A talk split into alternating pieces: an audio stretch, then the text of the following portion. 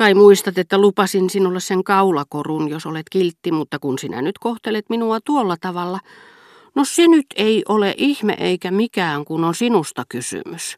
Olisihan minun pitänyt heti arvata, että sinä kuitenkaan pitäisi lupaustasi. Sinä haluat näyttää, että sinulla on rahaa, mutta minäpä en etsikään omaa etuani niin kuin sinä. Minä annan piut paut sinun kaulakorullesi. Toinen mies on jo luvannut sen minulle. Kukaan muu ei voi sitä sinulle antaa, sillä minä olen varannut sen itselleni, ja Boucheron lupasi pyhästi, ettei myisi sitä kenellekään muulle kuin minulle. Tämähän on selvää kiristystä. Sinä olet suunnitellut kaiken jo etukäteen. Totta se on, mitä sanotaan marsant, mater semita. Siinä haisee rotu, vastasi Rachel toistaen väännöstä, joka perustui karkeaan virheeseen, sillä semita tarkoittaa polkua eikä seemiläistä. Mutta kansalliskiihkoilijat käyttivät sitä puhuessaan sään luusta, josta nimenomaan näyttelijättären ansiosta oli tullut Dreyfusin kannattaja.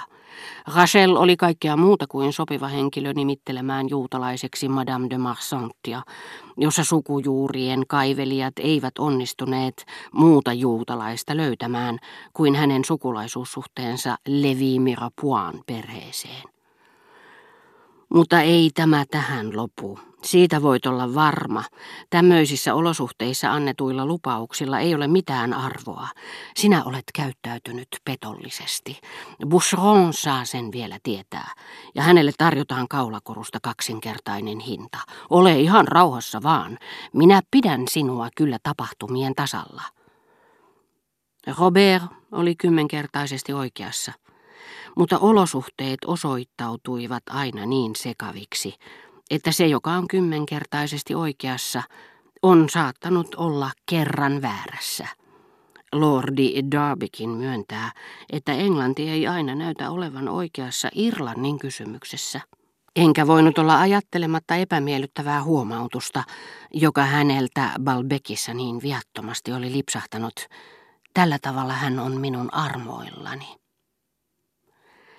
Sinä et ole ymmärtänyt alkuunkaan, mitä minä siitä korusta sanoin.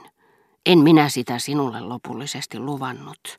Ja kun sinä nyt teet kaikkesi, jotta jättäisin sinut, niin on vallan luonnollista, etten annakaan sitä sinulle.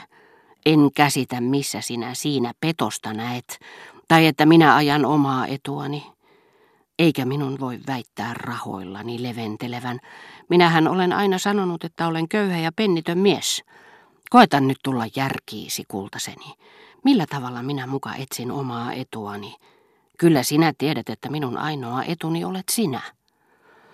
Puhu sinä vain, sanoi Rachel ivallisesti ja osoitti hyvin ilmeikkäästi, että puheet olivat yhtä pitkiä kuin leveitäkin.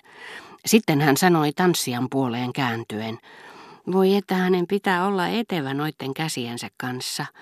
Minä, joka sentään olen nainen, en pystyisi tekemään sitä, mitä hän tekee.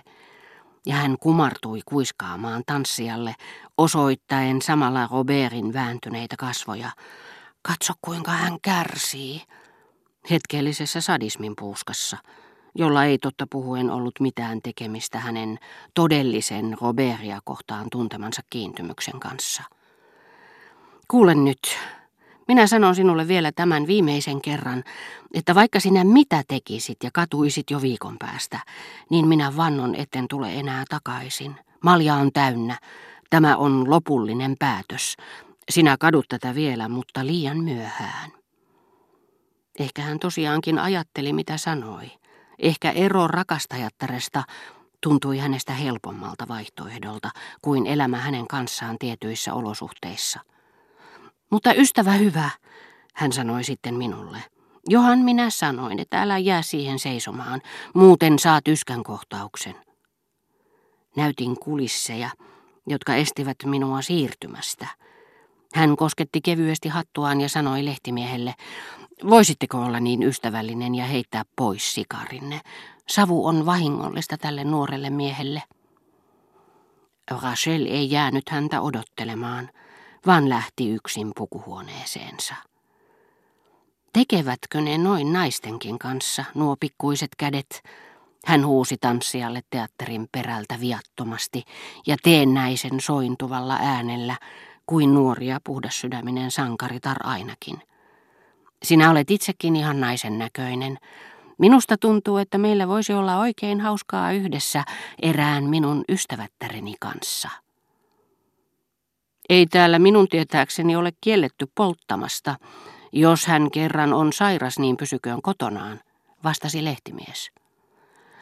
Tanssija hymyili salaperäisesti näyttelijättärelle.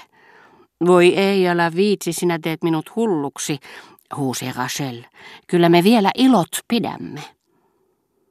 Ei teitä ainakaan voi rakastettavaksi sanoa, hyvä herra, sanoi sään luulehtimiehelle lempeällä äänellä ja kohteliaasti, sen näköisenä kuin olisi asiaa harkittuaan tullut siihen tulokseen, että välikohtaus oli päättynyt. Siinä samassa näin sään luun kohottavan kätensä suoraan ylös. Ikään kuin hän olisi antanut merkin jollekulle jotain nähnyt, tai kuin orkesterin johtaja.